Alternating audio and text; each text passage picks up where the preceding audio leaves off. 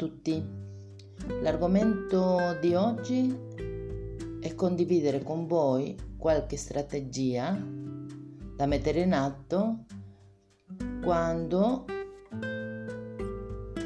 dobbiamo affrontare una crisi di ansia. Diciamo che la cura dell'ansia è un processo che richiede tempo, il processo di guarigione richiede tempo e dipende anche dall'intensità dell'ansia. Però dobbiamo tenere in conto che tanto tempo offriamo alla nostra sofferenza e altrettanto ne servirà al sistema per trattare l'ansia. Ma adesso volevo condividere con voi qualcuna di queste strategie. Partiamo dalla salivazione. È un dato di fatto che il nostro corpo non produce adrenalina e saliva contemporaneamente. Cioè, quando produce adrenalina non può produrre saliva e quando produce saliva non può produrre adrenalina.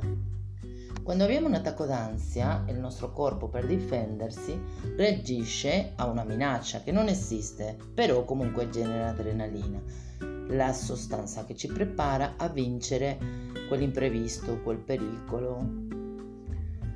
Dal momento che vogliamo controllare l'ansia, la prima cosa che facciamo è quella di produrre saliva. Però, come abbiamo detto prima, quando il corpo produce saliva non genera più adrenalina.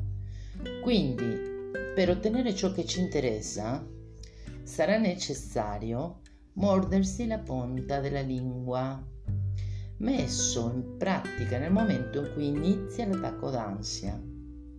Questo sistema devo dire che è molto efficace nel controllare l'ansia rapidamente. Poi parliamo della respirazione. Inconsciamente, quando abbiamo un attacco d'ansia, iniziamo a respirare eh, molto velocemente andiamo a fare quello che si chiama una iperventilazione. Questa è una cosa che facciamo inconsciamente, sembra molto difficile da controllare, ma non è vero.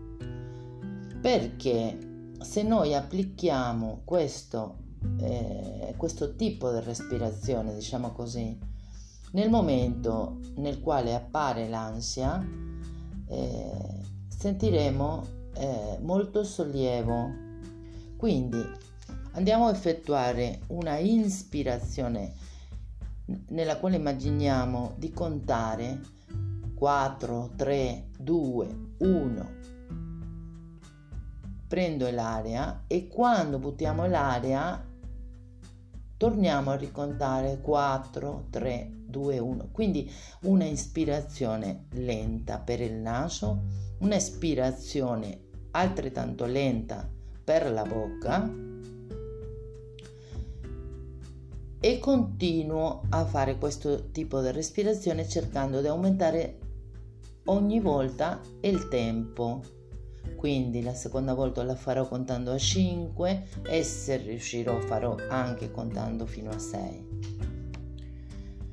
Un'altra cosa che ci può essere d'aiuto è fare una telefonata in quel momento a qualche amico con il quale magari parlare o magari eh, non proprio di questo, però trovare un altro argomento che non c'entri niente con questo che stiamo sentendo eh, eh, in questo momento specifico, però forse quello ci potrebbe essere d'aiuto anche. Ok? Se non abbiamo a disposizione un amico in quel momento, possiamo procurarci eh, prima, mm, cioè dobbiamo eh, prepararci, diciamo così, eh, facendo un elenco di domande da farci proprio nel momento in cui appare quest'ansia. Mi spiego, è come fare un, un dialogo con noi stessi. Do, domande che possono essere quelle che volete voi, domande alle quali voi dovete dare una risposta, eh, ovviamente quella risposta che, eh, che potete dare in un momento nel quale l'ansia non è presente. Ok? Questo potrebbe aiutarci anche ad aumentare la nostra autostima, no? Perché ci sentiamo in quel momento magari incapaci di controllare la situazione, ma questo tipo, questo elenco di domande già prefabbricate da noi in quel momento ci potrebbero servire proprio per eh, diciamo svoltare la nostra attenzione a, a, a, quella, a quel momento no? Eh, domande che possiamo eh, ognuno di voi deve trovare quelle giuste. Cioè no, in questo non, è, non c'è una tecnica o una, un, qualcosa da eseguire. E spero che, queste, che metta, mettete in pratica eh, queste piccole strategie.